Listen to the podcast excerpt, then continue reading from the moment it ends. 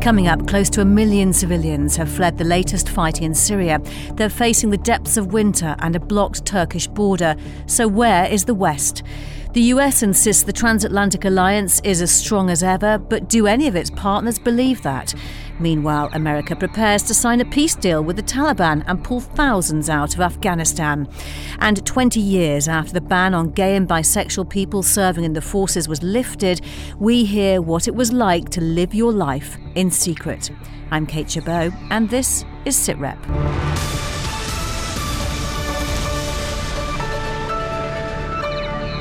The scale of the humanitarian tragedy unfolding in Syria is hard to comprehend. Close to a million civilians, the majority women and children, have fled towards the Turkish border in the depths of winter. They're trying to escape an onslaught by Bashar al Assad's forces determined to crush remaining opposition to him in Idlib. The battle to liberate the Idlib and Aleppo countryside is ongoing, regardless of the empty bubbles of sound coming from the north, as well as the battle for liberating all Syrian soil, crushing terrorism, and achieving stability. Western nations, though, appear unwilling to do anything, leaving Turkey and Russia as the main outside influences.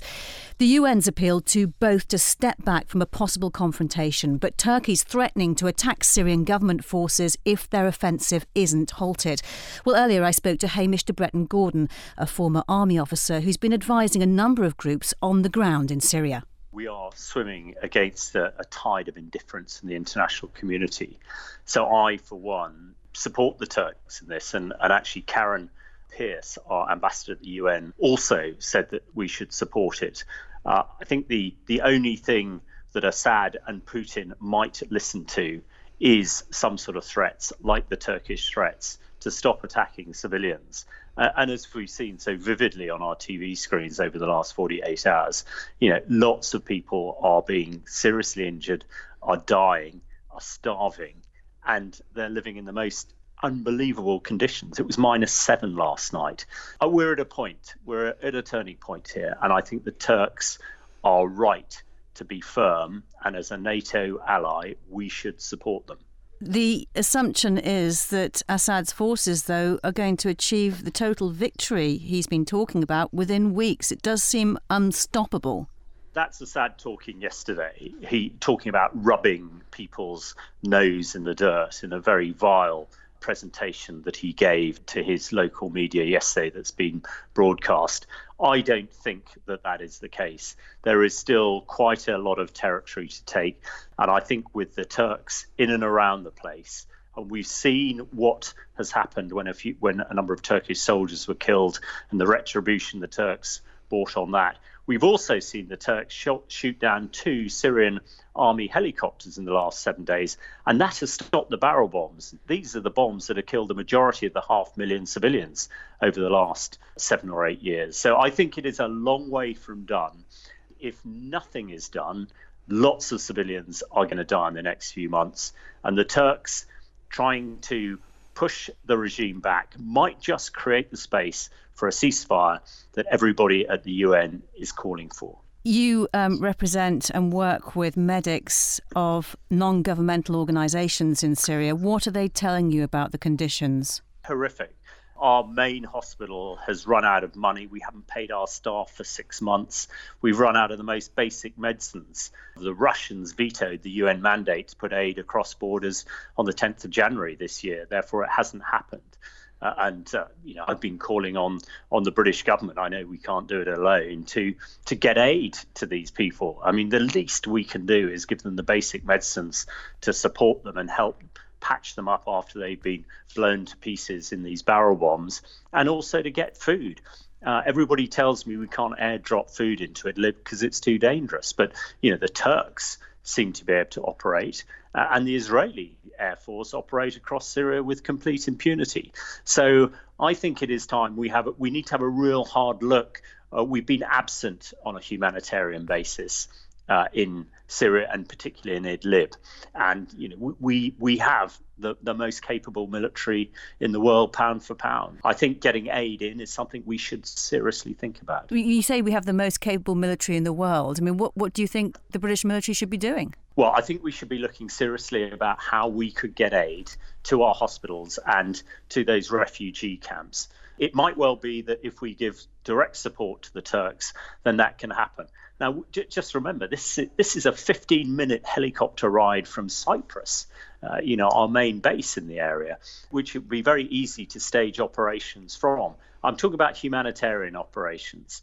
Uh, aid is not being able to get in because of the fighting and because the borders are shut. But I think uh, working with the Turks and working with our other NATO allies and UN, it must be possible. The UN has been absent in Syria for years. You know, where are the peacekeepers? Where is that will at the UN? to get food and aid to people. You know, we're not talking about intervening militarily, it's all about aid. How would you explain then what you obviously are describing, which is presumably indifference in your eyes? I think indifference is the explanation people would use because the situation is so very difficult. Uh, and I think, particularly in this country, so many people think that if we get involved in Syria, we'll repeat the mistakes of Afghanistan and Iraq but it's a very different situation. You know, this is an Eastern Mediterranean country. This is on the edge of Europe, a few hours' flight from where we are. This is where the Islamic State was born and grow. And this is where we at the UK helped defeat the Islamic State. But the conditions are perfect for the Islamic State to regrow. And that'll be a threat to us in, in London, in New York, in Paris for many years to come. If we do nothing, tens of thousands of civilians are going to die over the next few months, and I fear that ISIS will regrow in those embers. Hamish de Bretton Gordon speaking to me earlier. While Western powers appear unwilling to intervene, this week there have been talks in Moscow on Syria's future involving Russia and Turkey. Russia backs Assad's fighters while Turkey has sent troops to try to create a safe zone and stop any more Syrian refugees joining the three and a half million who've already crossed the border. Well, Christopher Lee is here in the studio with us, our defence analyst. Christopher, you have Turkey and Russia debating the future of Syria in Moscow. America and major European powers seemingly absent on this. Do you know, we get this thing why doesn't the West interfere? It's not the West at all. It is something far more. Com- interfere or intervene? interfere, because it's not an intervention. Um, it's interfering with what's going on at the moment. Um, when um, Hamish talks about where are the peacekeepers, um, uh, the answer is in the uh, Security Council of the United Nations because it was on the 10th of January that the but Russia stopped aid going in by basically vetoing plans that there might be.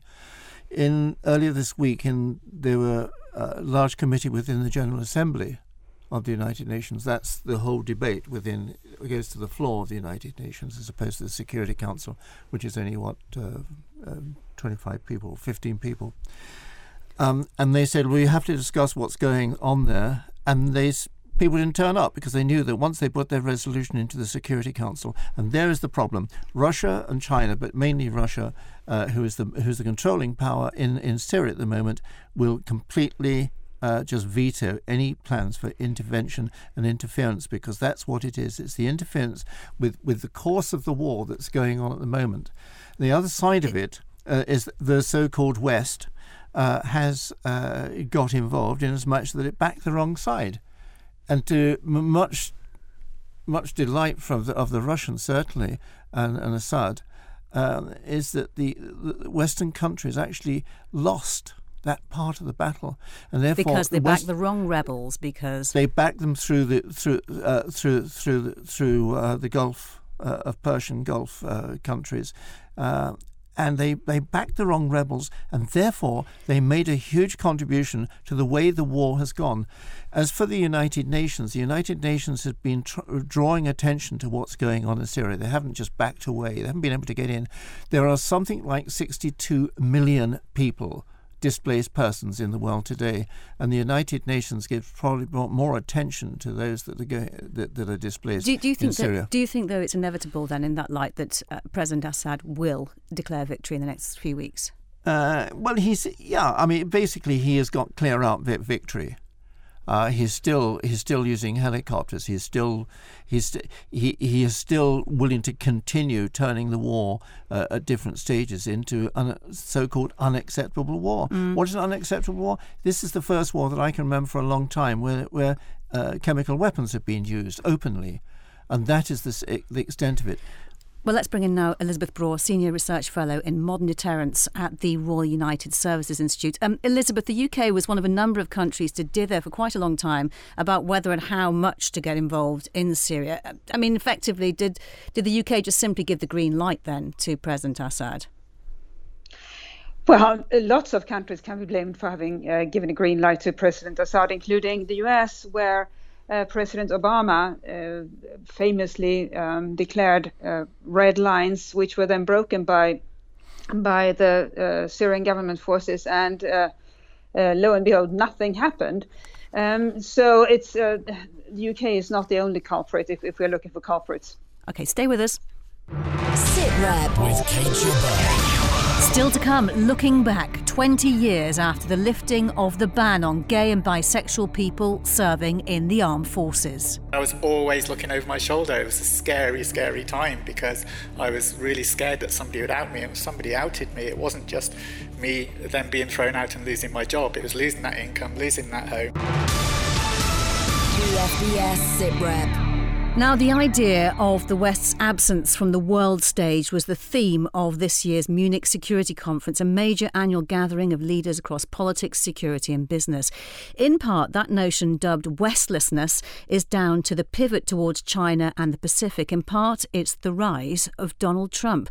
But US Secretary of State Mike Pompeo told the conference critics have got it wrong. I'm happy to report that the death of the transatlantic alliance is grossly over exaggerated. The West is winning. We are collectively winning.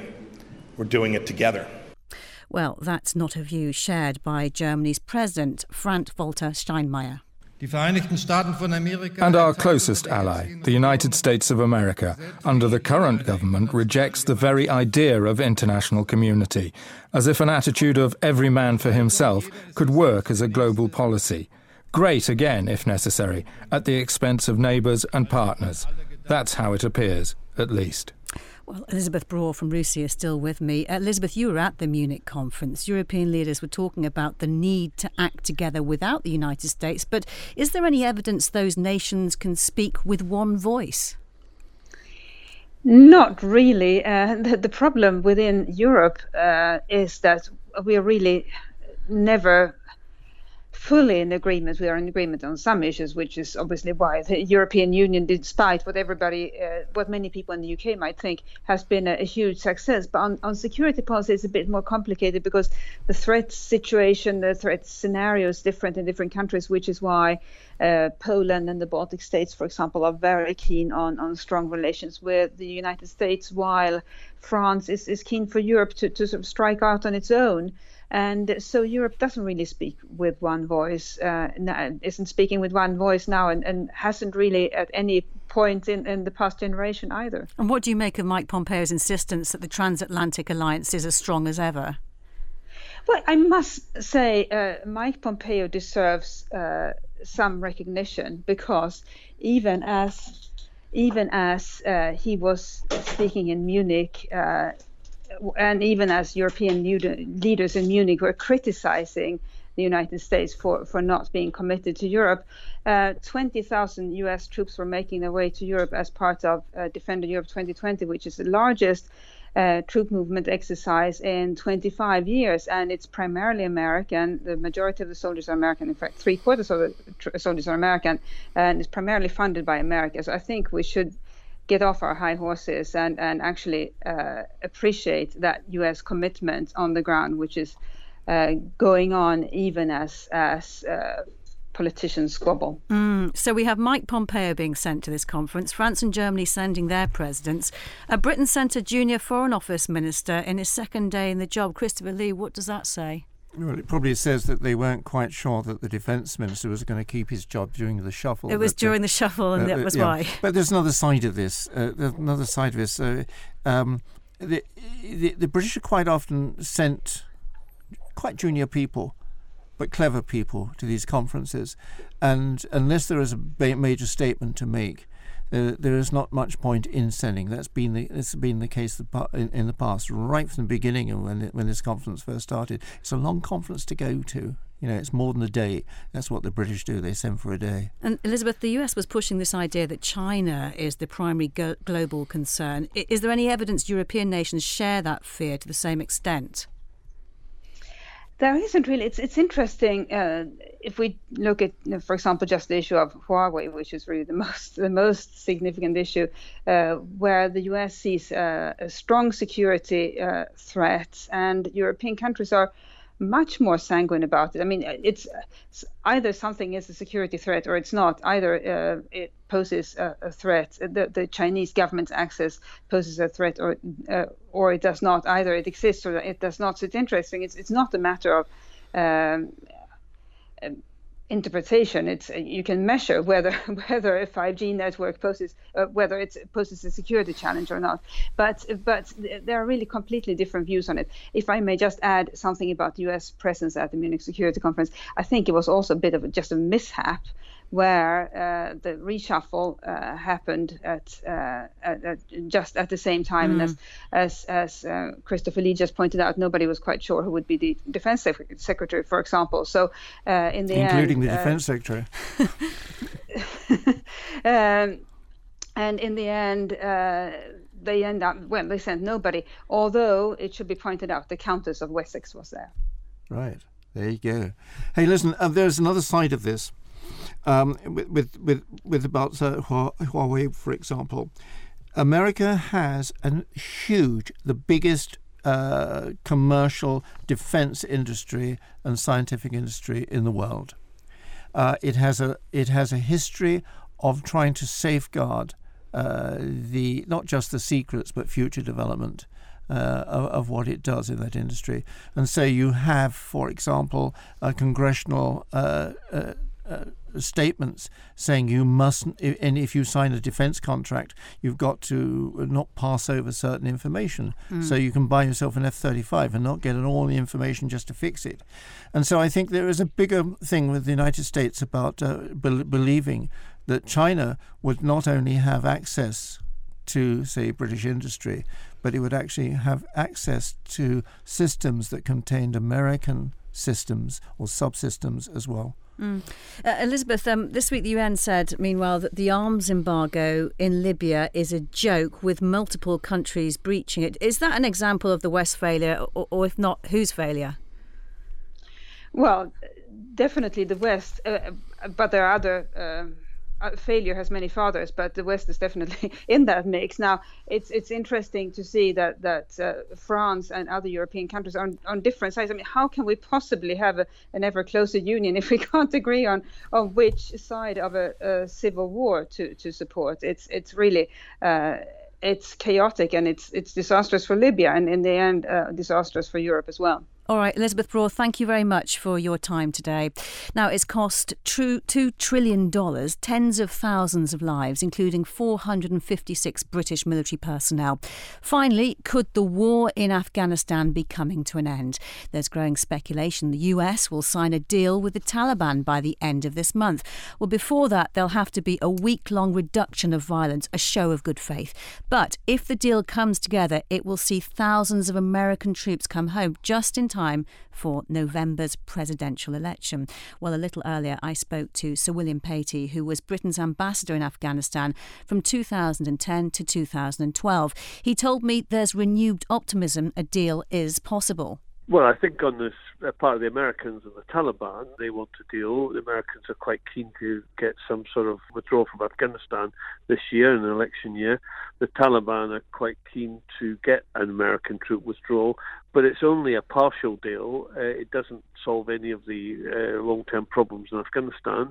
Uh, it depends on what the deal says about a comprehensive political settlement with the Afghan government. Uh, and the Taliban so far have refused to deal with the Afghan government. So it's only the beginning of a process uh, that could lead to, if you're very optimistic, a comprehensive deal. Beginning of a process, and before this part is signed, we have to get through the week long effective ceasefire. Won't be easy given Taliban attacks rose by more than half last year, but that will be something.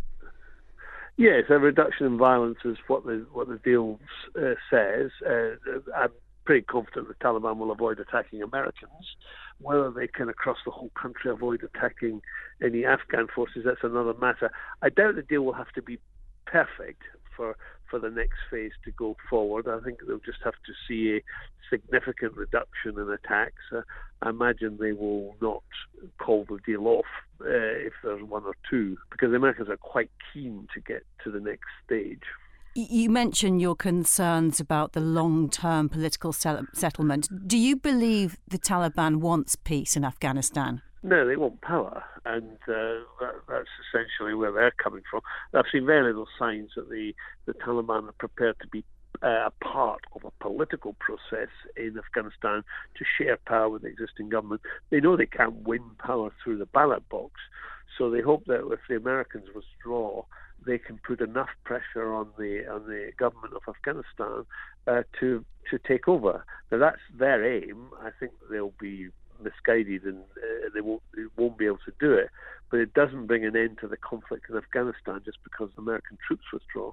And yet the deal does give them a huge say. It's a step forward in the direction, if that is their objective as you describe it. It, well, it gives them a huge say. I mean, I've always argued that a political settlement in Afghanistan had to involve the Taliban. They do represent a, a, significant proportion of population in certain areas, that they would have to be um, a part of the process. They should be allowed into the process, and that would mean in certain areas they would probably be the local government but they they would not be able through a through any democratic process to convince the majority of Afghans that they should form a government. So the question is, are the Taliban prepared to play their part in a democratic process in Afghanistan with having something that is short of absolute power?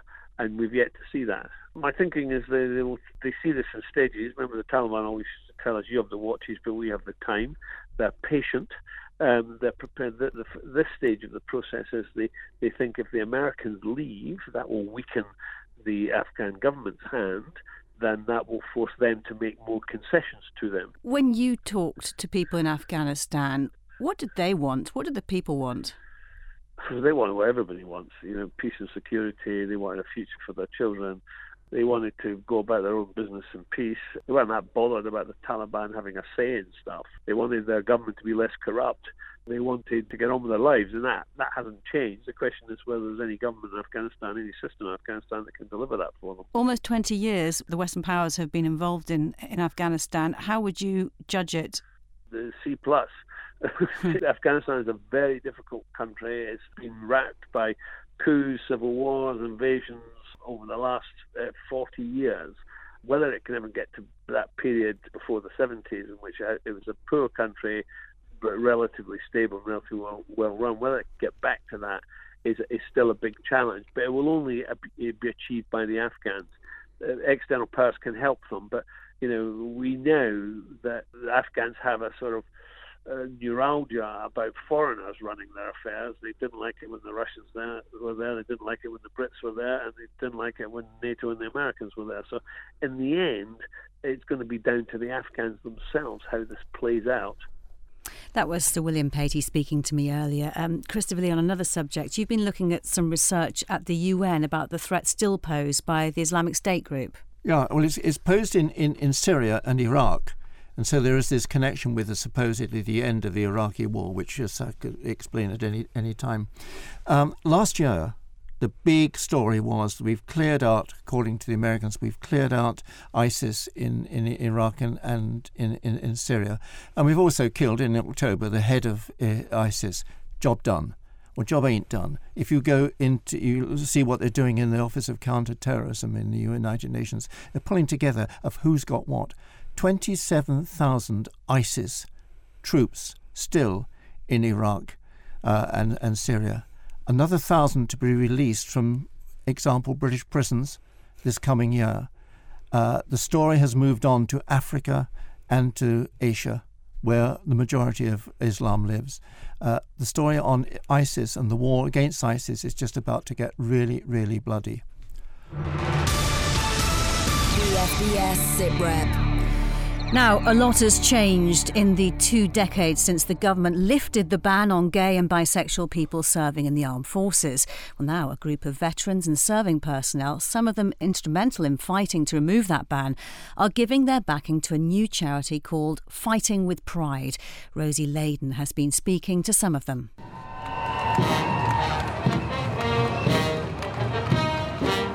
Military bands on parade at last summer's Gay Pride event in London. Soldiers, sailors, and airmen happily mixing with the rainbow crowds. But the UK's armed forces weren't always so accepting of the LGBTQ community. Just over 30 years ago, uh, I wasn't in a room sitting next to an admiral talking about LGBT issues. I was sitting in a small SIB interview room uh, at HMS Nelson uh, being asked about my sex life. Sub Lieutenant Ed Hall describing how he was interrogated for two days as a young man with no legal representative before being dismissed from the Royal Navy for being gay. It inspired him to fight the ban on LGBT people serving in the armed forces. It took six years to win, uh, but it was it was part of a of a strange process of a strange world where you know there were 100, 200, 300 of us who had been sacked and were in touch with each other and were angry and were talking to lawyers and were meeting and supporting each other and trying to find a way to get rid of a ban that we thought was profoundly wrong. The fight with the Ministry of Defence took Ed and the rest of the campaign group Rank Outsiders all the way to the European Court of Human Rights, and in 1999 they won their battle. Today, the charity Fighting with Pride want to see equal treatment for veterans dismissed because of their sexual orientation. Just before the ban was lifted, RAF navigator Caroline Page became the first transgender officer to serve openly in the armed forces, but not before she'd spent years in service hiding her true identity. But I was always looking over my shoulder. It was a scary, scary time because I was really scared that somebody would out me. And somebody outed me, it wasn't just me then being thrown out and losing my job. It was losing that income, losing that home, losing my parents, my family, because I knew they wouldn't understand, losing my friends. It was more than just losing a job, it was losing my life completely. As co chair of Fighting with Pride, she wants to make sure those forced out under the ban are properly supported by the veterans community. What Fighting with Pride, the charity, is trying to do is to uh, reach back to those individuals who were dismissed, who fell on hard times, who have been suffering, who uh, haven't had the support, don't feel that they can approach the normal service charities because they feel that having been thrown out of the services that they're disconnected from that. Uh, what we want to say is uh, no, you're not, um, and uh, give them the support that they need. Um, and also reinstate some of the um, things that were taken away from them which weren't fair, like taking away medals, like taking away pensions and things like that, things that they'd earned uh, but lost purely because of their uh, sexual orientation or their gender identity. Fighting with Pride say they want to make sure LGBT voices are not forgotten. Rosie Layden, Forces News, London. Now, Christopher Lee, before we go today, um, tell us about the ghost ship off Ireland. Okay, two years ago, there's a Greek ship, cargo ship, bowling across the Atlantic hits a hurricane, right? Uh, and so the Americans take all the crew off and say, well, the ship will just sink in the Mediterranean, in the in the Caribbean or somewhere like that. Anyway, it didn't sink. It picked up on the Gulf Stream. That's two years ago, right?